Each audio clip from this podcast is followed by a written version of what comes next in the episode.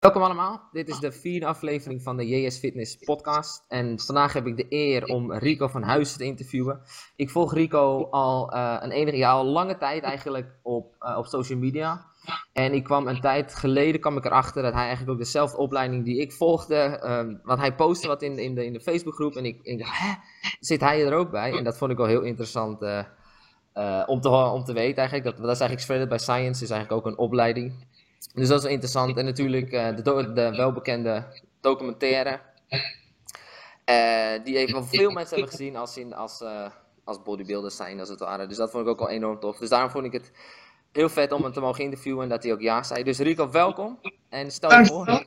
Dankjewel. Uh, allereerst bedankt Jonno dat je me hebt uitgenodigd voor deze podcast natuurlijk.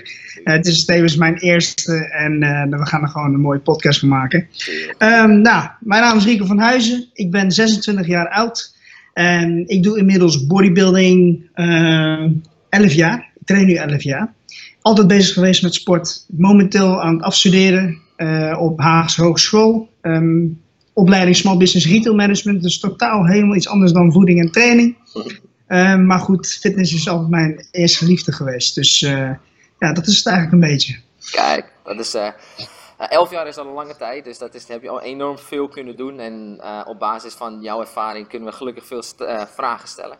Dus je, zei al net dat je elf jaar ervaring hebt met, met bodybuilding. En, maar als we gaan kijken van hoeveel jaar is het eigenlijk serieus en hoeveel wedstrijden heb jij gewoon gedaan um, toen je eigenlijk serieus aan het trainen was? Natuurlijk begin je uh, dat je niet zoveel weet en dat je eerst nog een aantal jaren moet inkomen, maar daarna ben je echt serieus bezig. Ja, dat klopt. Um, nou, als ik die onderscheid zou moeten maken, hè, waarvan ik zelf echt een beetje ging leren over voeding en training, dan ben ik eigenlijk pas serieus bezig sinds drie jaar. Oh, dus, ja, van de elf jaar uh, dat ik nu train, ben ik pas echt drie jaar mezelf gaan verdiepen in voeding en training. Um, alles daarvoor, dat was gewoon keihard trainen. En gewoon doen uh, wat uh, Jay Cutler zei, Ronnie Coleman. En um, nog met uh, dergelijke coaches gewerkt. Um, afijn, maar, daar moet ik wel bij zeggen. Ik ben eigenlijk altijd serieus geweest. Dus vanaf het eerste moment dat ik een dumbbell aanraakte, zag ik in één keer overal aarde. En toen was de liefde te pakken. En ik denk dat het serieus zijn ook een bepaalde mindset is. Dat begint met een bepaalde mindset. En uh, die mindset bij mij was gewoon keihard trainen. En zo mijn shakers binnenkrijgen. Want hè, Arnold deed dat ook. Hard trainen en shakers binnenkrijgen. Um, afijn, ik ben met mijn eerste wedstrijd begonnen toen ik 17 was. Ik begon met trainen toen op een leeftijd van 15,5. Uh, toen zat ik aan de gewichten. En uh, ik heb inmiddels acht wedstrijden gedraaid, waarvan vier internationaal. Kijk. Yes dat is, ja, dat is al een, een hele, hele weg. En natuurlijk, um, je wist al meteen als je die mensen gaat volgen, weet je al gelukkig van dat je al, uh, eigenlijk, als je al heel hard traint en progressie maakt en goed eet, dan, dan groei je vanzelf wel. En natuurlijk merk je als je serieus gaat trainen dat het nog beter gaat. Dus eigenlijk heb je nooit echt tijden gehad dat je eigenlijk uh, helemaal niet stil stond, dat je helemaal nooit vooruitgang boekte, maar je bleef altijd wel dooruit, omdat je eigenlijk zo'n mindset had dat je altijd door ging pushen, als ik het goed begrijp. Ja, zeker weten. Maar dan, daarbij moet ik zeggen dat de laatste drie jaar dat ik mezelf ben gaan verdiepen, uh, ik pas serieus echt gains ben gaan zien. Ja, ja, ja. Op een gegeven moment zie je hè, de wet van verminderde opbrengst. Dan zie je gewoon hoe langer je traint, dat het gewoon, ja, het gaat steeds langzamer. Maar ja, als je er niks van weet, dan denk je, ja, what the hell is happening? Uh, maar toch doorpushen, doorpushen. Uh, maar de meeste veranderingen heb ik gezien op het moment dat ik me ging verdiepen in training en voeding. Kijk. Ja, zeker. En als je, als je terug gaat kijken, wat heb je dan echt fout gedaan en wat heb je er vooral van geleerd? En wat je net al zei, je hebt ook een aantal dingen goed gedaan, dat je eigenlijk al uh, veel, veel, zeg maar, een goede mindset had om door te gaan trainen, om hard te gaan trainen. Ja, nou, ik heb uh, aardig wat dingen fout gedaan. um, het was zoveel dat ik het, uh, ja, ik heb er zelfs een heel lijstje van gemaakt. Ja. Afijn, het begon allemaal, allemaal bij toen, toen ik ging trainen als een kleine jonge jongen kleine jongen. Maar, uh, en ik zag dus posters van Arnold Schwarzenegger en ik wist mijn god niet wat anabolen was, of steroïden, of doping. Dus daar wist ik helemaal niks van. Ik wist alleen maar, ik wil zo eruit zien als Arnold Schwarzenegger. En ik weet wat hij doet. Shakers drinken blijkbaar en hard trainen. Juist. zag je Ronnie Coleman nog wel eens met die uh, BSN shakes van vroeger. Ik dacht, ja, dat moet ik ook doen. En dat merk moet ik hebben. Afijn, dan ging ik natuurlijk ook muscle magazines lezen. En ik ging uh, de trainingen van de magazines opvolgen. Dit zijn echte trainingen die ze wel of niet volgen. Maar voor een natuurlijk lichaam is dat gewoon heel anders. Dan moet je soms zoveel doen dat je lichaam dat niet kan handelen. Ja, als je aan doping zit, dan uh, kan je het handelen en heb je de herstelcapaciteiten. Herstel je wat makkelijker. Juist, dus uh, dat is tevens ook één ding uh, wat ik gelijk ervan geleerd heb, is ga niet routines pakken van muscle magazines. Nee, ga echt diep in over trainingsleren en hoe dat in elkaar steekt. Want anders ga je alleen maar op een gegeven moment in, in een zone komen van blessures en dat wil je zoveel mogelijk voorkomen. Nou, daarbij heb ik ook nog ehm, bijvoorbeeld met die mentaliteit van hè, hard trainen, elke keer tot falen en uh, maakt niet uit hoe de uitvoering is. Ging bijvoorbeeld uh, op een 20-jarige leeftijd ging ik 220 kilogram squatten. En dan uh, met de accent op de bal van mijn voet. Ja, want mensen zeiden namelijk van ja, dat activeert de quadriceps en dan gaan ze wel groeien. Ja, en toen lag ik in één keer twee jaar eruit, kon ik geen wedstrijden doen omdat ik mijn patella P en mijn patella P zeg maar in de knie, die waren zwaar overbelast. Dus ik lag gelijk twee jaar eruit. Ja, toen dacht ik ook van wauw, dit moet ik, hier moet ik echt mee stoppen, dit gaat niet werken.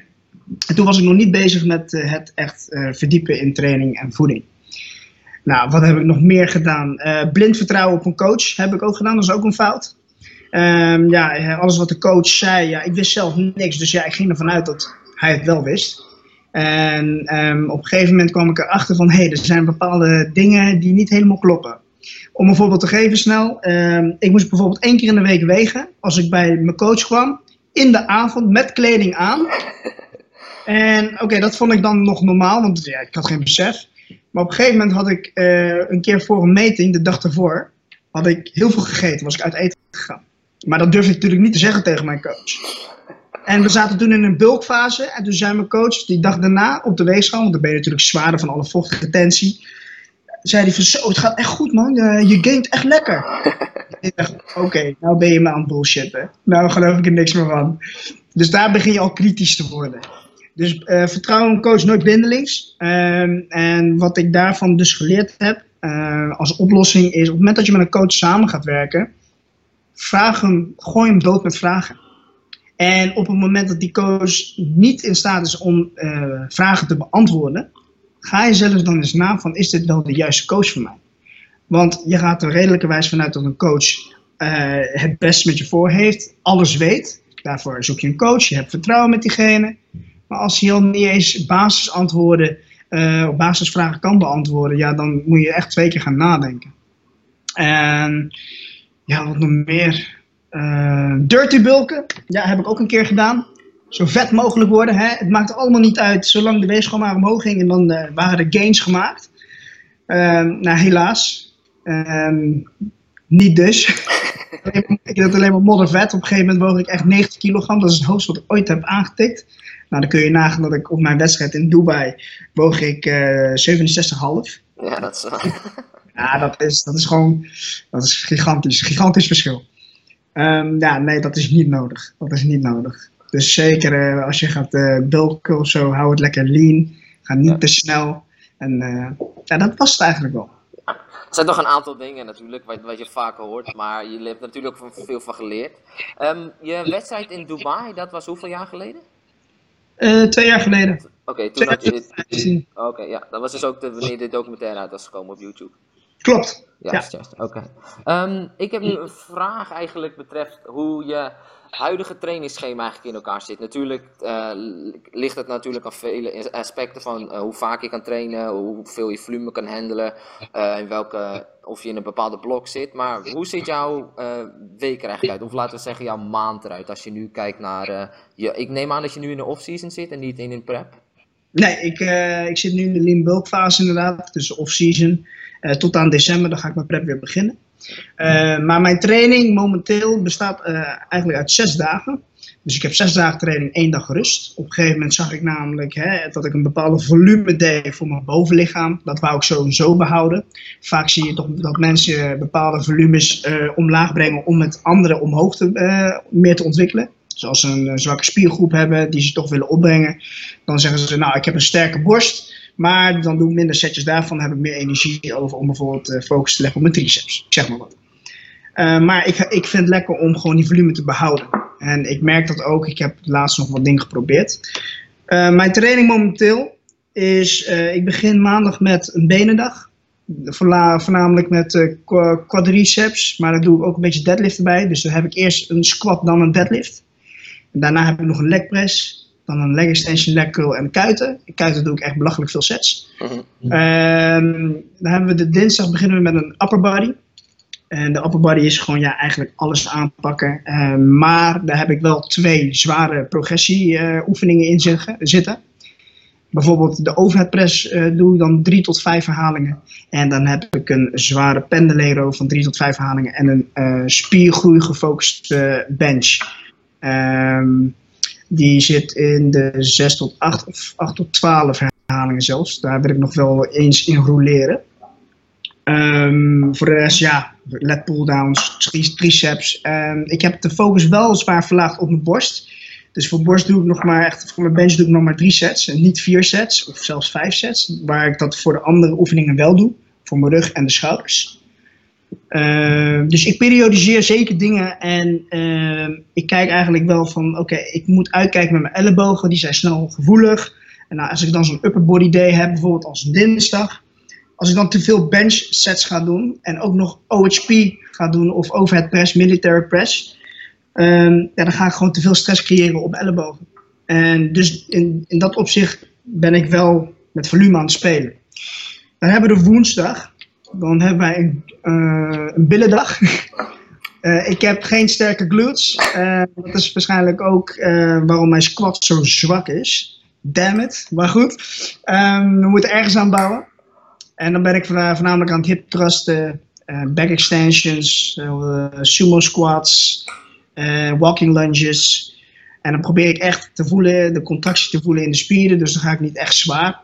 Ik heb ook snel last van mijn knieën, dus dan moet ik ook weer gehoorzamen. Ja, ik, ik had je squat gezien in je laatste video, dacht ik dat het was. Maar dat zag er verdomd goed uit, dus uh, ik denk niet dat ja, het wel ligt. Dat is wel een ding. We gaan wel eventjes heel even aan de andere kant snel. Maar uh, ik heb mijn squat verbeterd uh, doordat ik crossfit ben gaan doen. Oh. En daar moest je below parallel gaan. Ja, ja. Beneden 90 graden, want dat is gewoon een regel binnen de crossfit. Mm. En ik werd eigenlijk geforceerd om mobiel te zijn. Juist, en heb je al crossfit gedaan. Ja, en uh, nou, dat crossfit had dat allemaal gewoon uh, helemaal uh, verbeterd voor mij, zeg maar. Dus, maar goed, um, donderdag heb ik dan een pool day. En, waarom heb ik dan een pool day? Omdat ik heb die upper body op dinsdag. En dan wil ik zoveel mogelijk rust geven aan de ellebogen. Dus dat is de reden dat ik daar de pool day doe. En dan weer een benendag die zal meer gefocust zijn op hamstrings. En dan een push day.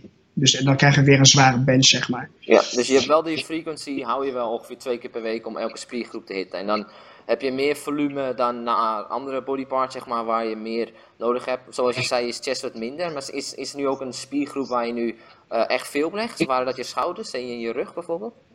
Ja, schouders, uh, daar leg ik uh, meer volume op en mijn rug ook. Zeker met die rowing movements, bent over row, pendulay rows. Um, dus daar ga ik spelen met volume in termen van sets. Uh, op een gegeven moment dan ga je best wel zwaar trainen, want ik kan best wel zwaar trainen, vind ik. En, maar op een gegeven moment gaat je techniek gaat, daaronder lijden. Ja. maar je wilt toch volume verhogen. En dan kan je reps uitmelken of gewoon simpelweg gewoon even een set erbij doen. Dus eigenlijk mijn training uh, over een maand gezien, over vier weken eigenlijk. Uh, ik heb gewoon drie weken zware training. Die zijn opbouwend. Dus ik begin zeg maar met een lage volume in week 1. Juist. Dan bouw ik de sets op in week 2. Dus in plaats bijvoorbeeld, ik zeg maar wat, uh, een benchpress van drie sets. Op uh, week 1 gaan we naar bench uh, op hetzelfde gewicht naar vier sets in week 2. En vervolgens naar vijf sets in week 3. En vervolgens ben ik best wel zuur in week drie en dan ben ik kapot. En dan ja. vierde week gewoon een deload. Een deload, ja. Ja, ja en dat is eigenlijk uh, hoe ik altijd train. Dus je neemt ja. eigenlijk altijd de vierde, als mensen de vierde week een deload nemen, dan moet de volume wel in week 1, 2 en 3 wel enorm hoog zijn om je zo erg fatigue te laten voelen. Dus ik neem aan dat je dan wel... Hoeveel oefeningen doe je dan gedurende de, de workout? Bijvoorbeeld bij een uh, push day waar je, nou, laten we zeggen een pool day waar je veel rugoefeningen doet? nou, dat valt best wel mee. Hoeveel rug, want ik heb het toevallig vandaag gedaan, maar ik heb maar drie rugoefeningen. Okay. En dat valt mee. Maar zoals ik al zei, ik speel met de sets. Mhm. Dus ik geloof zelf niet echt dat je echt. Sommige jongens die hoor ik, ja, vandaag ga ik rug trainen. En dan ga ik echt tien oefeningen doen voor rug. ja, dat vind ik totaal belachelijk natuurlijk. Weet je. En ik heb dan zoiets van. En uh, dan heb ik zoiets van: je kan je beter focussen op één oefening. Daar goed in worden. Zodat je gewoon direct de spier goed kan aanspreken. Uh, tijdens het uitvoeren van de oefening onder gewicht. Uh, ja, en dan is dat veel effectiever dan dat je van alles maar wat gaat doen. Juist. Dus, en dat is hetzelfde met de bench, daarom zijn mijn trainingen ook altijd hetzelfde. Over de jaren heen is het vrijwel allemaal hetzelfde geweest. En ja, ik maak nog steeds gewoon, eh, zeg maar, progressie in de mhm. oefening. En als mensen dan tegen je zeggen van, um, you need to confuse the muscle voor. Ja, natuurlijk weten wij dat het niet echt waar is, maar wat is jouw antwoord er dan op? Van, omdat jouw training altijd hetzelfde is. Uh, jij houdt je, je oefening altijd hetzelfde, omdat je eigenlijk ervoor zorgen dat je uh, een goede indicator is natuurlijk progressie op je, op je uh, isolaties en je compound movements. En dat je techniek beter wordt. En daar, is dat de voornamelijke reden dat je niet vaak de oefeningen verwisselt? Dat is inderdaad de reden. Uh, kijk, liften of uh, krachttraining is, dat heeft een leercurve. Nou, dat weten jij en ik. maar op het moment bijvoorbeeld dat de eerste keer iemand een bench gaat doen, een bankdruk, ja, dan zal het een beetje zo gaan. Omdat die coördinatie er nog niet is tussen de hersenen en de spieren om die aan te spreken. Dus ik zeg altijd als voorbeeld tegen cliënten: het is net als leren lopen uh, als je een baby bent. In, uh, in het begin dan, dan ben je aan het kruipen en dan kan je nog helemaal niet lopen en dan ga je, dan ga je leren lopen en een beetje wankelen. Op een gegeven moment kan je goed lopen. Waarom? Omdat, er, uh, omdat je het vaak oefent. Diezelfde stapjes weer. En je wordt dus best wel efficiënt in die connectie te maken zeg maar, tussen de hersenen en het aanspreken van de spieren. Uh, daarom zeg ik ook wat tegen mensen, uh, als mensen zeggen van ja, deze oefening vind ik niet lekker of vind ik niet leuk. Ik zeg oké, probeer hem eerst eens goed te doen. En dan pas gaan we verder kijken of het echt niks voor je is. Maar leer echt de uitvoering goed te doen. En dan uh, leer dat dus ook jezelf erin te verbeteren, zeg maar. Juist. Dat vind ik wel belangrijk. En dan heb je helemaal niet zoveel oefeningen nodig. En, en, en tien oefeningen voor rug, en, en tien oefeningen voor borst, tien oefeningen voor, voor armen. Nee, want dan train je namelijk effectief en efficiënt. En um, ik denk dat de progressie die je zo maakt veel, vele malen beter zal zijn. Kijk, ja, daar ben ik, ben ik zeker mee. Als we dan kijken naar je, naar je trainingsschema, zeg maar je periodization of je, je mesocycle. Um, je zei dat je nu drie weken met volume zeg maar, omhoog gooit en dan deload. Um, is het dan alleen maar altijd dat je meer op hypertrofie traint, uh, zeg maar dat je volume omhoog gaat? Of zijn er ook al een aantal maanden dat je meer op uh, intensiteit traint, meer op kracht en op strength? Nee, ik uh, hou dat altijd uh, in, de, in, in dezelfde week, zeg maar. Okay, ja. uh, dus al mijn trainingen beginnen met een compound. En die compound, die zijn wel over de week verspreid, zeg maar. Dus bijvoorbeeld de squat op maandag, tussen de drie tot vijf herhalingen. Dan hebben we de OHP, of de, de military press en de pendlay row. Drie tot vijf herhalingen op de dinsdag. Dan hebben we woensdag de billen. Daar doe ik geen compound echt voor. Of althans een krachttraining uh, om, om kracht te produceren of te, te bevorderen. Dat heb ik wel weer op een pull day. Dan doe ik een bent over row. Um, dan hebben we een bench op de push day. Drie tot vijf herhalingen. Dus ik hou alles wel in die drie tot vijf herhalingen. Ja. En daarbuiten heb ik mijn, mijn spiergroei, mijn hypertrophy uh, de, ja, oefeningen zeg maar. Oké, okay, oké. Okay. Um, ik had nog een, als jij natuurlijk in je off-season zit, hoeveel, omdat jij al een, wel een ervaren persoon bent, al bijna, uh, ja, ik laat het zeggen, op de, zeker op de ervaren uh, uh, richting gaat, van hoeveel procent aim je eigenlijk voor om per maand te gainen als je in een lean bulk zit? Als ik in een lean bulk zit, dan zit ik nou toch echt wel um, tussen de 1% en een half procent. Dus per maand, ik aan per maand. En dat vind ik zelfs nog te veel. Ja. Ik flankeer, ja, ik ga toch meer naar die halve procent per maand uh, van kilo, kilogram lichaamsgewicht. En, en uh, veranderen dan ook vaak je macro's als je bijvoorbeeld uh, vastzit op een bepaald gewicht voor een week of twee weken? Ja, ehm, ik ga altijd eens kijken van oké, ehm, want de meeste mensen denken ja, ik sta een dag stil en eh, ik heb een plateau bereikt met mijn gewicht. Nee, wacht even, laten we eerst even kijken. En daar neem ik twee weken voor. Want er kan zoveel gebeuren. En zeker nu ik, ik zo flexibel ben. Ik eet kebab, ik eet pizza, ik eet weet ik veel wat. Dus er is heel veel zout. Vochtretentie, dat gaat de hele tijd zo. Dus ik kijk over twee weken. Snoep, ja. Dus ik kijk echt over twee weken om objectief te blijven. En op basis daarvan, van dat gemiddelde, baseer ik dus, uh, ga ik een verandering doen. En die verandering, dat doe ik eigenlijk op deze manier.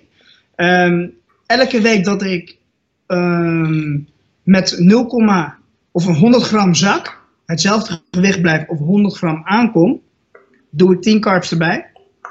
En als ik echt hard afval, dan doe ik natuurlijk meer carbs erbij, maar even over het algemeen. Dus doe ik 10 carbs erbij. Als het de volgende week weer zo is, doe ik weer 10 carbs erbij. Volgende week weer, weer 10 carbs erbij. Die week daarin weer 10 carbs erbij. Dus we al vier weken verder.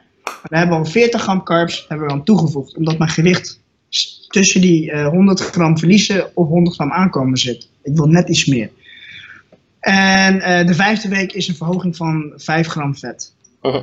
Dus qua calorieën is het wel altijd hetzelfde qua verhoging. Nou, en als ik bijvoorbeeld iemand zie die echt in één keer keihard gaint, ja, dan, dan, dan ga ik wel omlaag. Of die in één keer keihard afvalt, dan ben ik wel wat robuuster in het verhogen van macro's, zeg maar.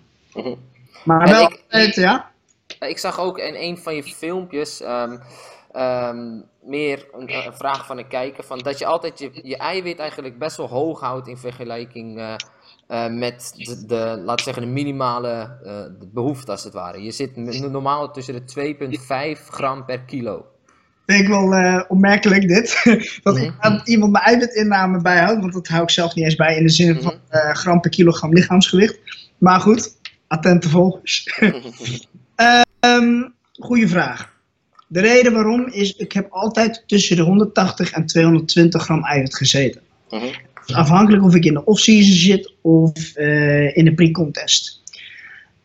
Ik speel liever safe dan dat ik minimaal ga spelen.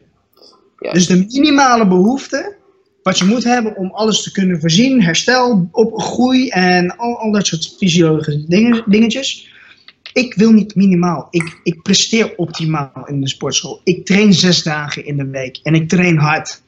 En ik denk dat ook dat weer een variabel zal zijn in het bepalen van de hoogte uh, van, van je eiwitinname. Want iemand die niet hard traint, ja, die, die komt rustig weg met 1,8. Maar als ik echt mijn reet eraf train elke zes dagen in de week, heb ik wel wat meer herstel nodig. En je carbs gaan dat niet doen.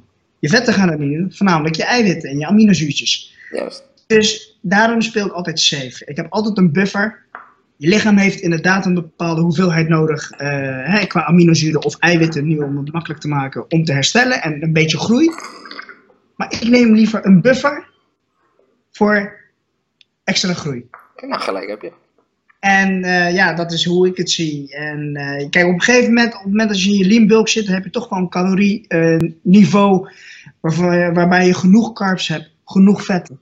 Je lichaam is helemaal voorzien, je lichaam is helemaal blij. En die extra eiwitten, dat kan echt geen kwaad. Maar ik heb belachelijke innames gezien van 300 en 350. Ik zeg, joh, dat is helemaal niet nodig, joh. nee, dat, nou, natuurlijk vult het ook enorm veel uh, eiwit. En dat is altijd wel lekker als je in off-season zit. Maar um, zoals iemand, als je eenmaal veel treedt, dan heb je een verschrikkelijk hoge... Heb je altijd honger als het ware. Dus dat maakt eigenlijk als het ware nooit uit. Uh, als we nu gaan kijken naar je, naar je huidige macro's in de off-season als het ware. Probeer dan eigenlijk altijd je carbs zo hoog mogelijk te houden en je vetten zo laag mogelijk? Of voel je je beter op hoge vetten, lage carbs en zoals we weten een redelijk hoge eiwitinname? Um, in de off-season uh, zitten we nu, bedoel je? Ja, off-season, ja. Off-season. Uh, de off-season heb ik altijd ja, de voorkeur voor carbs. Mm -hmm. En dat is puur omdat ik carbs gewoon heerlijk vind. Uh, maar ik vind ook een beetje vetten heerlijk. Ja, ik hou af en toe wel eens van een uh, lekkere kipdijfilet. Uh, dus ik, ik, um, ik, ik voer dat alle twee op. Maar carbs altijd in het merendeels. Um, maar ik speel altijd met um, mijn carbs en vetten. En daar ben ik gewoon flexibel in. Juist. Dus ik zorg wel altijd dat ik wel de carbs binnenkrijg om de glycogeen weer aan te vullen, zeg maar. Want vetten gaan dat niet doen voor me.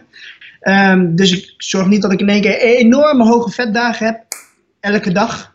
Uh, maar merendeels van de dagen zijn uh, high in carbs. En ja, soms komt het voor dat ik uh, hoge vetten eet. Ja, dan haal ik gewoon die carbs eraf. Maar ja, dat is maar één dag of twee dagen.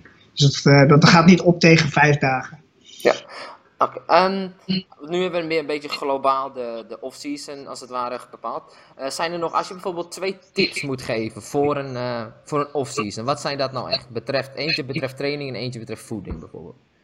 Wow. betreft training. Um, blijf consistent. Meet vooral je, je resultaten in de sportschool. Uh, op een gegeven moment willen mensen alleen maar focussen op hè, uh, dat gewicht moet omhoog en uh, ik moet gainen op de weegschaal. Nee, kijk echt naar de resultaten in de sportschool. Dus hou een logboek bij. met betrekking tot voeding. Ehm, hou, je, hou je aan een bepaalde caloriehoeveelheid. Wees in je off-season wat flexibeler dan dat je normaal bent in de pre-contest. Dus speel gewoon met je carbs en je vetten. Uh, zolang je een bepaalde caloriehoeveelheid uh, in hebt. En dan heb je gewoon zo'n flexibel leven. Kan je altijd lachen, altijd sociaal zijn. En uh, ja, het is gewoon top. Ja, ik reageer. Meerdere mensen moeten dat weten. Dat je gewoon heerlijk flexibel kan zijn als je eenmaal in een off-season bent. En dat geniet je eigenlijk nog veel meer van als je eigenlijk al een keer een, een prep hebt meegemaakt. Want dan ben je, ben je doodgelukkig dat je dan weer uh, zoveel mag eten. Als we, nu, als we nu gaan kijken naar echt de preps dat je gedaan hebt. Natuurlijk zag je preps, uh, de eerste prep er verschrikkelijk anders uit dan je, je derde prep als het ware. Um, wat heb je het meeste geleerd van je eerste prep dat je nu bij je volgende preps eigenlijk als het ware doet? Wat heb ik het meeste geleerd van mijn eerste prep? Ja, van, van eigenlijk wat heb je dan eigenlijk uh, niet goed gedaan, wat je eigenlijk bij de volgende preps wel hebt gedaan, zodat het een, een stuk makkelijker was. Heb je meer tijd genomen? Heb je uh, anders getraind? Was je voeding anders? Of? Um, alles. Alles? echt, echt, alles. Tanning, posing, echt alles. Mijn eerste prep, dat was gewoon echt een grap. Toen 17 en toen dacht ik, ja, ik ga even een wedstrijdje doen, kijken hoe het is. En uh, toen zat ik nog een week van tevoren chips te eten nu weet ik dat het kan, maar toen mocht het eigenlijk niet. En ik deed het. Dus ik nam het niet serieus. Um, maar eigenlijk wat ik anders deed uh, ten opzichte van de voorgaande preps. Hè? Want ik heb in het begin van de video al uh, aangegeven van de podcast dat ik uh, eigenlijk sinds drie jaar pas serieus train. Met de kennis die ik heb. Ehm, wat ik daar in opzichte anders doe ten opzichte van die wedstrijden die voor die tijd allemaal gebeurd zijn. Ik heb mijn water, heb ik, ik ben altijd blijven drinken. Dus bij Dubai, ik, ik dronk gewoon water constant, koffie, het maakte niet uit. Ik moest goed gehydrateerd blijven om die uh, spiercel vol te, te houden. Um, zout verhogen, um, wat nog meer, blijven eten. ja, dat was de eerste prep dat je met Jeff deed, toch? Als ik het goed begrijp. Um, dat, uh, dat ik deze, dat, ja, zo, op de manier zoals het moest. Met, met Jeff was het waar? Was met Jeff. In Dubai, ja. ja. Die was de Dubai prep. Yes. En wat ik daarvoor allemaal gedaan heb, dames en heren, dat was echt uh, niet drinken, uh, niks eten bijna en, en, en de gekste dingen, zout eruit en dat was helemaal niks. Precies. Ik voelde me helemaal belabberd en ja, ik nam het voor goed, want hè, het, het was mijn coach. En nee, op een gegeven moment toen ik met Jeff Alberts ging werken van 3DMJ, ehm, toen zag ik pas hoe het echt moest en toen kwam ik echt in de community en science world en bla bla bla. Mm -hmm interessant, ja. Um, verandert je training enorm als je in een prep zit? Althans voor jou, of blijft het een beetje hetzelfde? Blijft altijd hetzelfde. Okay, ik dus... probeer altijd progressie te blijven maken. Uh, ook al heb ik een calorietekort. Mijn calorietekort begin ik altijd natuurlijk gewoon normaal. Uh, niet in één keer 1000 calorieën naar beneden. Nee, gewoon licht. Misschien 100, 200 calorietjes. Om te kijken wat het sowieso doet. Dat ga ik weer testen voor twee weken. Maar dat betekent ook dat ik mijn training vrij optimaal kan houden als ik dicht bij mijn maintenance calories zit. Um, en ik heb altijd het doel om sterker te worden. Als het kan, waarom niet? Dat is mooi meegenomen. op een gegeven moment merk ik wel dat ik volume een beetje omlaag moet gaan doen. Uh, want ik merk bijvoorbeeld wel krachtverlies in de borst en in de biceps op, op de deur in de prep. Um, maar training blijft altijd hetzelfde. Dezelfde intensiteiten. Um, maar weliswaar misschien minder sets om de volume een beetje te laten zakken. Precies. En werk je dan ook met een RPE of een REER systeem als je natuurlijk als je in off-season of gewoon uh, in een prep zit? Ja, ik werk zeker met een uh, eh, RPE en een REER systeem. Um, voor de mensen die, die niet weten wat het is, een, een reps in reserve or rate perceived exertion In andere woorden, ga niet tot failure trainen. Dus nooit tot spierfalen trainen. Dat is eigenlijk het systeem wat ze ervoor bedacht hebben. En ik heb altijd één rep overhouden in de tank. Zo, kijk, op, gedurende alle jaren, ik train nu 11 jaar en ik weet nou echt wel van als ik 110 kilogram, uh, zeg maar wat, bench. En dat ik bij de negende rep echt voel van oké, ja, dit is, dit is wel echt het laatste. Ja. Dus ik hem nog uit en dan klaar. Maar heel veel mensen die net beginnen, die hebben dat gevoel niet. En dan zeggen ze van uh, bijvoorbeeld, uh, ja, dat was echt zwaar, ik kon er nog maar eentje. En dan zeg je, oké, nou de volgende set gaan we voluit. En dan, hè, en dan, dan, dan dus in, in één keer doen ze 10 reps meer. Wauw.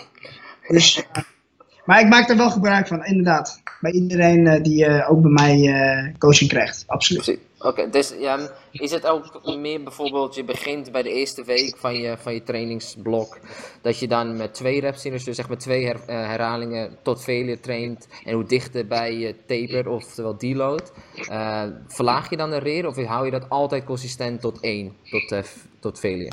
Nou, met compound movements hou ik het liever bij twee. Dus echt die drie tot vijf herhalingen waarvan je, waarvan je best wel zware gewichten tilt.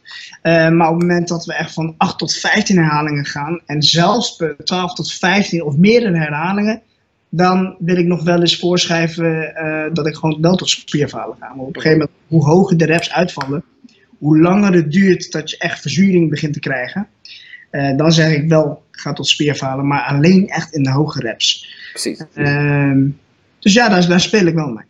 Oké, okay, ja. over, um, het algemeen, over het algemeen hou ik het best wel constant hoor. Dus isolatieoefeningen gewoon RPE van een 9, gewoon één rep in de tank overhouden. Ja. ja, je voelt je natuurlijk een stuk beter als je echt tot, tot RPE 10 gaat, zeg maar helemaal tot je geen één rep meer kan op een deadlift of op een squat dan, voel je het de volgende vier dagen nog steeds dat je helemaal gaar bent, als het ware. En als je ervoor zorgt dat je één of twee herhalingen nog in de tank houdt, dan voel je toch wel meer hersteld en meer herhalingen overal. Dus, uh, maar je ziet het ook in de, in de reps verloop, zeg maar. Uh, stel je hebt 100 kilogram bench voor vier sets en alle vier de sets wil je 10 reps halen. Stel dat je 10 reps, de eerste set 10 reps doet en je hebt een RPI van 10, dus gewoon compleet falen dan zul je ook zien, set nummer 2, 8 reps. Set nummer 3, 6 reps. Set nummer 4, mag je blij zijn met uh, 4 reps. Ja. Wat.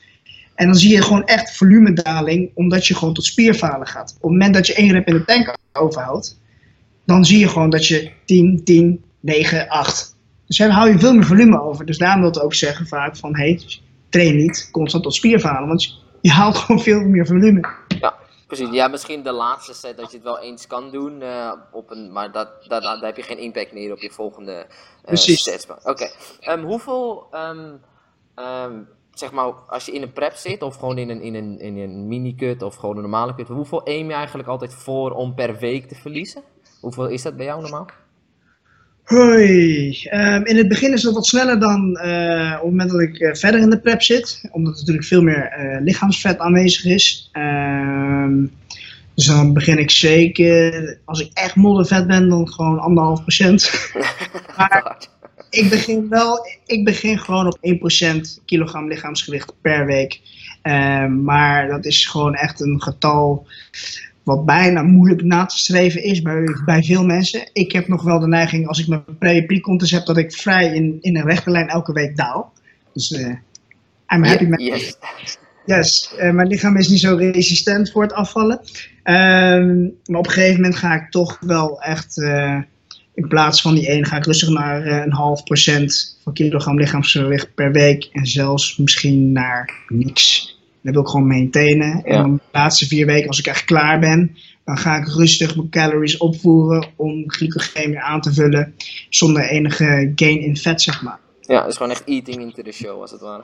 Ja, dat is het meest, meest optimale wat je, wat je kunt doen. Ja, dat is goede planning natuurlijk. Dat is, maar van hoeveel weken start je dan normaal uit? Van een, normaal, je hoort veel mensen als ze een wedstrijd doen, uh, wat, wat ik zeker niet aanraad, is om uh, eh, 12 weken of 16 weken te beginnen voor een, uh, voor een prep. Natuurlijk, het kan gebeuren, maar het is een stuk lastiger. En ik neem aan, als, toen jij gekozen was bij The Godfather of Jeff Alberts, um, dat je wel wat meerdere weken bent begonnen, zodat je rustig de tijd hebt om wat diet breaks te houden, wat meer refeeds te houden. En dat je echt vier weken van tevoren klaar bent. En dat je dan echt lustig je calorieën na maintenance kan eten. Zodat je toch weer je glycogeen aanvult, wat je zo al zei. Ja, absoluut. Uh, met Jeff heb ik een prep gehad van 28 weken. Ehm, maar we hebben daarin niet naar de show gegeten, zeg maar, de laatste vier weken, want er moest gewoon nog wat vanaf. Um, dus eigenlijk mijn laatste weken waren best wel uh, poverty macros, zoals ze dat noemen. Um, dus dat zegt mij van, oké, okay, ik moet gewoon eerder beginnen. Wil ik dus into the show eten. En uh, gezien dit best, best wel optimaal zou zijn voor je show. Je voelt je lekkerder, je hebt meer energie, je eet meer, spieren voelen goed aan. De laatste vier weken trainingen gaan weer goed. Uh, waarin je dus ook weer verloren spiermassa snel kunt terugwinnen. Is allemaal in het voordeel voor je wedstrijd. Dus in mijn prep ga ik zeker weer zes maanden ervoor uittrekken. Ik kijk, ik ga in december beginnen voor uh, het seizoen in 2018. In juni begint het. Um, en dan als ik, ik kijk in september hoe ik ervoor sta. En dan baseer ik mijn prep. Dus misschien begin ik wel in november. Dat, Precies. Ligt ja. aan uh, hoe, wat, wat je gewicht is dan einde december. Ligt aan hoeveel deuners ik nog ga eten. hoeveel pizza je nog mag eten. en hoeveel, als je, als, als je in december gaat beginnen, van tot hoe ver, hoe, tot hoe hoog zijn je calorieën eigenlijk op het, op, de, op het hoogste punt van je bulk als het ware, of lean gain phase? Ja, dat is een goede vraag. Um, ik denk dat ik nou weer mijn calorieën moet gaan opvoeren. Dus ik zit nu op 2950. Um, eigenlijk bij Jeff zat ik ergens in de 2800, 2900 ook. Dus ik ben nou al meer aan het eten om aan te komen uh, dan bij Jeff. Uh -huh. Dus wat kan het zijn? Meer spiermassa blijkbaar. Of ik ben meer gaan bewegen? Nee, ik ben nog steeds. Ik zit nog steeds stil op deze stoel. dus ik moet ergens vanuit gaan. Um, maar ik denk dat het. Ik denk, ik gok gewoon. Ik denk dat ik uitkom ergens op 3200 calorieën. En vanaf daar gaan we gewoon rustig uh, afbouwen. En normaal als je dan bijvoorbeeld vier weken van je show, dat je weer om gaat omhoog, van hoeveel calorieën zit je dan normaal? Zeg maar op het einde van je, van je prep? Uh, met cardio erbij? Ja, dus met, ja met, met cardio erbij, laten we dat zeggen. Dan zit ik, uh, dan zit ik denk ik ergens tussen de 1700 en 1800. Mm -hmm. Dat is wel ja. enorm laag inderdaad. Ja, dat ja. hoort erbij natuurlijk. Um, ik, ben klein, ik ben maar een klein mannetje, hè? Ja, ja, ja, ja ik zeg niks. en natuurlijk wat je ook al zei, verhoog je cardio ook, want het is een stuk makkelijker om van bepaalde plekken, zeg maar, hogere niet, dus meer bewegen gedurende de dag, of wat meer cardio te doen. Um, van als jij um, op een gegeven moment op een punt zit, uh, waar je een beetje op gewicht blijft, uh, ga je dan meer, uh, doe je dan eerder cardio erbij, of uh, meerdere hogere stappen, of ga je dat eerst van voeding? Of hoe, hoe doe je dat meer? Um, verschilt per persoon. Maar bij mezelf, ik weet dat ik cardio haat en ik weet dat op een gegeven moment in prep gaat het toch wel komen. Want voedsel wordt zo laag, dan moet je wel iets anders gaan doen en dan kan dat niet meer omlaag. Dus ik ga liever voor, weet je wat, prep gaat beginnen, Ga gelijk starten met 900 calorieën cardio per week. Drie sessies van 300 calorieën, eh, ongeveer 30 minuten, eh, drie dagen. En daarbij een kleine deficit. Vanuit daar ga ik opbouwen. Uh, dan ga ik vanaf het voeding ga ik omlaag, omlaag, omlaag. Totdat ik echt aan mezelf merk van oké, mijn training heeft daar nu echt uh, last van, zeg maar. Want mijn voeding is nu dusdanig laag van hé, hey, het gaat nou niet worden. Of ik word een beetje moeizaam. Ik merk aan mezelf dat ik minder loop. Uh, mijn postuur wordt in plaats van dit gaat meer hierheen. Uh, dan zeg ik van oké, ik moet echt meer gaan bewegen. Dus dan ga ik in plaats van 900 calorieën naar 1200. Van 1200 naar 1500 tot in de 1800. En als ik daar overheen ga, dat wat ik niet doe, dan ben ik echt meer cardio aan het doen dan dat ik aan het liften ben. En dat wil ik niet. Nee, nee precies. Gewoon meer, meer een combinatie van. Maar doe je dat dan meer gewoon van op de fiets in, in de sportschool? Of je gaat zwemmen of je gaat lopen? Of...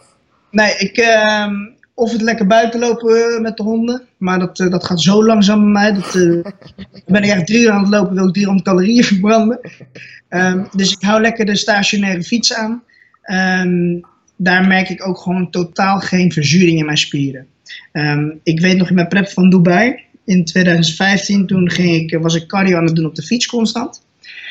En omdat daar geen excentrische fase in zit, in het doen van cardio op fiets, waarom dat ook een soort van de beste manier is om cardio te doen. Last van uh, trainen. Precies. Toen ging ik in één keer buiten hardlopen. En het was gewoon joggen. Het was niet eens rennen, het was gewoon normaal joggen. En ik had zo spierpijn, een week lang, dat ik gewoon geen benentraining meer kon doen. Ik zag tegen Jeff luisteren, dan ik ging eventjes joggen voor de grap, 20 minuutjes. Helemaal niks, niks boeiends. Maar ik ging kapot. Dat had ik zelf niet eens voor mijn benentraining, zulke verzuring. En dan zie je wel van, oké, ja, dat, beter op de fiets. Ja, precies. Dus meer, je, je herstelt gewoon een stuk beter als je op de fiets zit, als het ware. Ja, ja, zeker. Oké, nu hebben we meer, uh, zeg maar, gewoon off-season, on-season, uh, of hoe je, het, het ook noemt, hebben gehad. Um, laten we nu eens hebben over, heb jij ooit nagedacht om uh, steroids te gebruiken? Ja, ik wist dat geen komen. Nooit in mijn leven. Nog nooit? Nog nooit in mijn leven. Ik praat met veel mensen en dus ook cliënten. Ik begeleid alleen maar mensen die uh, naturel trainen. Want anders kan ik, dan is het gewoon doei. um, maar ik heb dus veel mensen die ik tegenkom die zeggen van ja, ik heb er wel eens over nagedacht. En dan zeg ik waarom. En toch wel door bepaalde invloeden van buitenaf, van vrienden en hè, zelfvertrouwen. Maar ik heb altijd al geweten, dit is de route die ik niet neem. En de reden waarom is, zoals ik al zei, ik, ik kwam in de sportschool, ik zag Arnold Schwarzenegger, mijn held. Pumping Iron gezien, mijn held, Arnold, Arnold, Arnold. Ik wist niks over anabolen, niks over doping. Toen kwam ik erachter, oh Rico, zo kan je niet worden. Zonder bepaalde dingetjes te doen. Ik zeg, hé, maar wat voor dingetjes zijn dat dan? Ja, dat zijn anabolen steroïden noemen ze dat. En doping. Ik zeg, oh, wacht even. Dat wist ik niet. Dus mijn respect was gelijk. Nee, maar beneden. Ook van elke bodybuilder. Want ik dacht dat iedereen natural was. Zelfs Ronnie Coleman. yeah, buddy. Dus. En toen dacht ik van, nee, dit wil ik niet. En dat komt voornamelijk vanuit de vechtsportmentaliteit. Uh, want ik was, daarvoor heb ik heel veel vechtsporten gedaan. Het was heel simpel. Als je niet hard genoeg traint, dan krijg je klappen in, in de ring. Zo simpel is dat. En je kan niet cheaten. Dus toen dacht ik van nee, nee ik ga de, de moeilijke route en ik doe het voor mezelf, ik doe het voor mijn gezondheid. En dat kwam weer voort, omdat ik een keer taakstraf moest lopen in een bejaardentehuis. was ik 15 jaar. Ik had alcohol gedronken op de scooter. En toen zag ik eh, mensen zitten van 50 jaar in het bejaardentehuis die gewoon niet meer konden functioneren. Toen dacht ik, wauw, dit wil ik gewoon niet. Dus ik ga mijn fitness doen voor mijn gezondheid, zodat ik later als oude opa van 80 nog steeds sta te swingen. En met, met, mijn kleinkinderen lekker kan voetballen en genieten van het leven. Daarom heb ik nooit gedacht over het gebruik van anabole steroïden, want het is geen toegevoegde waarde voor mij. Ik, eh, ik, ik denk niet dat iemand het beter kan uitleggen als dit. Dus uh, chapeau. Ik denk dat het enorm goed is. nou, um, ja, natuurlijk is het, is het een vraag wat veel mensen willen weten. Dus daarom stelde ik het ook. Um, nu hebben we het meer over training gehad. En uh, dat soort dingen. Uh, wat zijn nog echt veel eigenlijk mythes die jij nog veel hoort in de fitnesswereld. Die jij eigenlijk zo snel mogelijk of eigenlijk nog nooit niet meer wil horen. Omdat het eigenlijk zo erg frustrerend is of eigenlijk helemaal niet waar is. Maar nog eigenlijk heel veel mensen doen het als je bijvoorbeeld op social media kijkt. Zijn er echt een aantal punten dat je denkt van, ah, cringe bijvoorbeeld? Um, heb je nog een uur of niet? Ik, uh, laten, laten we het twee, uh, laten we het op twee houden. Um, Wauw, ja, dat zijn er zoveel. Vis dunt je huid uit. Brood is slecht voor je, zit gluten in. Uh, melk is slecht voor je, er zit lactose in. Um, zuivel is slecht voor je, dikte huid. Maakt je huid dikker. Nou, wat de hel. Voor vrouwen is het juist goed. Afijn. Uh, wat meer. Um, dat mensen van uh, de off-season training veranderen naar de pre-contest training. In één keer hè, in de off-season rough, tough guy, een zware training. En in één keer pre-contest en dan moeten ze in één keer high reps trainen. 15 tot 20 herhalingen. Juist. En Lief superset natuurlijk. Ja, en dan denk ik, um, ja, dat, dat hele, hele depleten van water en, en, en zout eruit. En dat is, nee, sorry, dat, uh, dat gaat bij mij ook niet erin. Ja, er zijn nog zoveel dingen. Oh ja, clean eaten versus, uh, of bad foods versus good foods. Nog zo eentje. Ja, als ik dat al hoor, dan moet ik bijna huilen. Ik, denk, ik denk dat dat de grootste is inderdaad, die clean en dirty foods. En vooral ook met, ik, ik weet niet of je het ook veel ziet bij jou dan tenminste als je aan het competen bent. Dat uh, veel mensen uh, geen uh, zout meer eten of geen water meer drinken en dat soort dingen. Ja, dat zie ik heel vaak, heel vaak. En dat en mensen ook naar bed gaan. Ja, dat is de gekste dingen. Oh, nog, nog, nog, nog iets. carbs mag je niet eten na vijf uur. ja, dat is ook zoiets, weet je. Dat denk ik bij mij, ja, nou, Nee, ik eet soms mijn grootste maaltijd voor het slapen gaan. blijkbaar gaat het goed. Ja, dus gaat het wel goed inderdaad. Ja. Nee, uh, suiker, suiker, suiker ook al eentje. Suiker is slecht voor je. En dat is vet, vet maakt je vet. Ehm, ja, echt, ik kom zoveel mensen tegen in, in die wedstrijden ook doen. En dan, dan hoor ik wat hun coaches met hun doen. En dan denk ik bij mijn eigen, zal ik er wat van zeggen? Want ik kan me gewoon mijn mond dan niet dicht houden.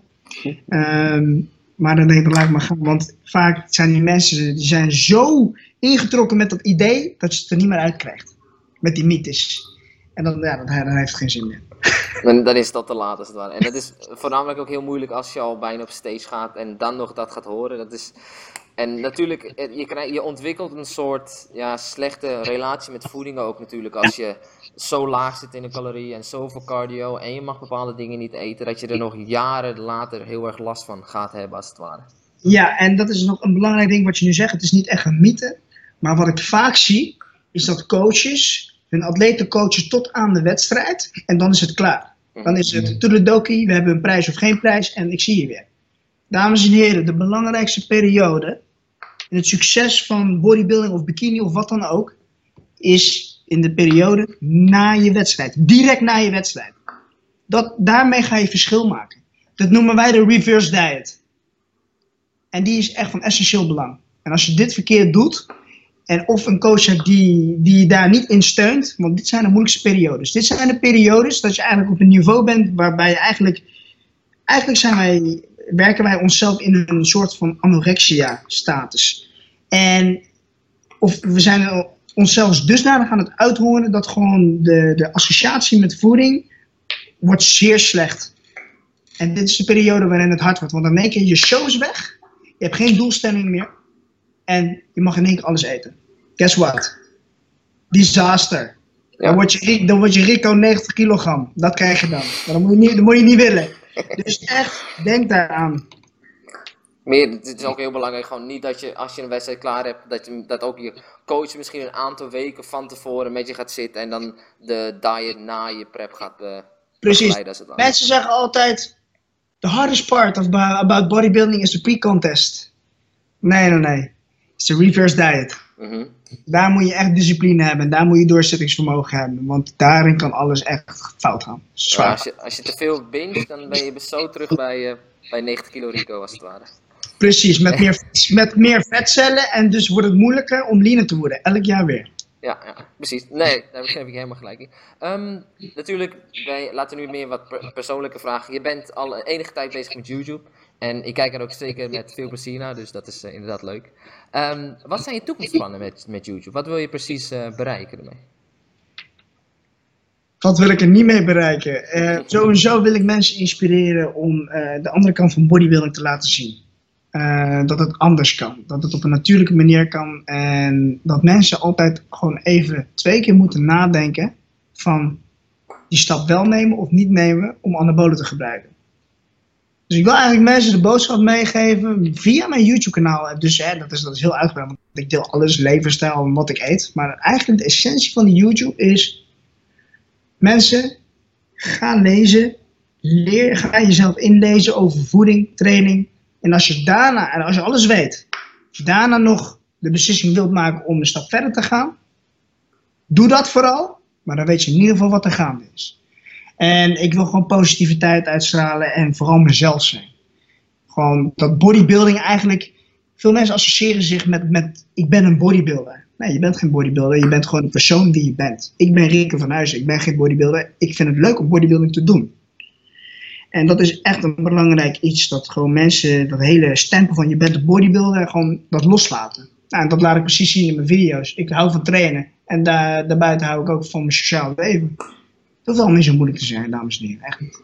De combinatie ervan is enorm leuk om te zien en dat uh, inspireert zeker ook veel mensen. Ja, dus en, uh, en sowieso dikke vette documentaires maken. Oh, dus er komen er meer aan bij je volgende prep of die preppen ja. die dan kijk. Ben benieuwd. Ja. Tof. Absoluut. Tof, helemaal super. En um, we hebben nu meer over YouTube. En wat zijn eigenlijk je plannen betreft um, je hobby, wat je ook al zei, uh, bodybuilding. Um, zijn er nog een aantal prijzen dat je wil winnen? Zijn er nog, uh, zo, um, jij hebt me hiervoor uh, verteld dat je ook nog wat doet met business. Zijn, heb je daar nog, nog plannen voor wat je eventueel wil doen? Oké, okay, voor bodybuilding wil ik sowieso mijn Natural Pro kaart halen. Er zijn een aantal toporganisaties voor naturel bodybuilding in de wereld.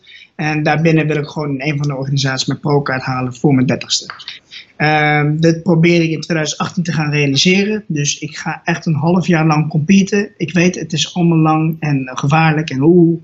Maar ik moet hem gewoon hebben. um, dan, dan heb ik mijn doel bereikt. Mocht dat niet zo zijn, ben ik nog steeds een gelukkig man. Um, daarnaast, op zakelijk gebied, wil ik mijn coaching zeker naar een volgend niveau brengen. Veel mensen, weten, niet dat ik coach. Ik coach nu al drie jaar. Maar het is altijd via via gegaan. En ik heb nooit op social media geschreven, ik ben een coach, doe online coaching bij mij. Nog nooit. Uh, maar ik doe het al best wel lang. Veel mensen weten dat niet. En ik wil een cursus opzetten voor Natural Bodybuilding. Dat is Royal Bodies. Uh, dat is echt gewoon echt een cursus dat in Jip en Janneke uh, taal vertelt. Alles over voeding, over training. waardoor zelfs, zeg maar wat, de schilder, de, de, de weet ik veel wat, dat die ook begrijpen want die gaan geen wetenschappelijke teksten lezen. Die begrijpen er geen bal, geen bal van. Ja, sorry, eh, maar het is zo. En ik wil het voor hun aantrekkelijk maken om dat wel te doen. In Jip en Janneke taal. Dus eigenlijk natural bodybuilding. Daarnaast ook bezig uh, afstuderen. Dat nog moet eerst gebeuren. Dat is ook belangrijk. ja. En ook uh, bezig met uh, fitnesskleding. Um, dat, voor volgend jaar wil ik dat eigenlijk de lucht in gooien. Ja. Dus er zijn, een, er zijn een hoop dingen in de toekomst dat we nog gaan zien van jou, Rico, neem ik aan. Zeker weten. Top. Nou, uh, Rico, ik wil je, nee, ten eerste, nou, ik, ik wil je enorm bedanken, dat ten eerste. Maar um, waar kunnen mensen je vinden als je eventueel op Instagram of Facebook of Twitter of wat je ook, waar je ook beschikbaar bent? Vooral op Facebook, Instagram, uh, YouTube. Snapchat niet echt, want ik vind het echt een traag programma. Dus ik doe het liever, mijn live feeds doe ik liever op, op Instagram. Uh, maar voornamelijk Facebook, Instagram en uh, YouTube. En voor, ja, maar ook mijn eigen eh, e-mail natuurlijk. maar dat, dat kan je ook via Facebook vinden. Dus. Mm -hmm. Daar staat het allemaal. Daar staat het allemaal. Nou, helemaal top. Ik zal ze sowieso in de, in de link beneden doen bij alle social media's waar ik het op ga posten. Dus als mensen je kunnen vinden, dan staat het in de beschrijving. Dan wil ik je nogmaals enorm bedanken, Rico. En uh, dat we hopelijk in de toekomst elkaar nog gaan spreken over een aantal onderwerpen of iets dergelijks. Het lijkt me enorm vet. Jono, dank jou uh, voor, uh, voor het uitnodigen van deze podcast. Ik vond het enorm leuk om te doen. Top. En ik hoop ook dat we dat zeker vaker zullen doen. Top, en over, helemaal super. over andere onderwerpjes. Tuurlijk, gaan we zeker doen. Rico, top. Bedankt man. Ciao.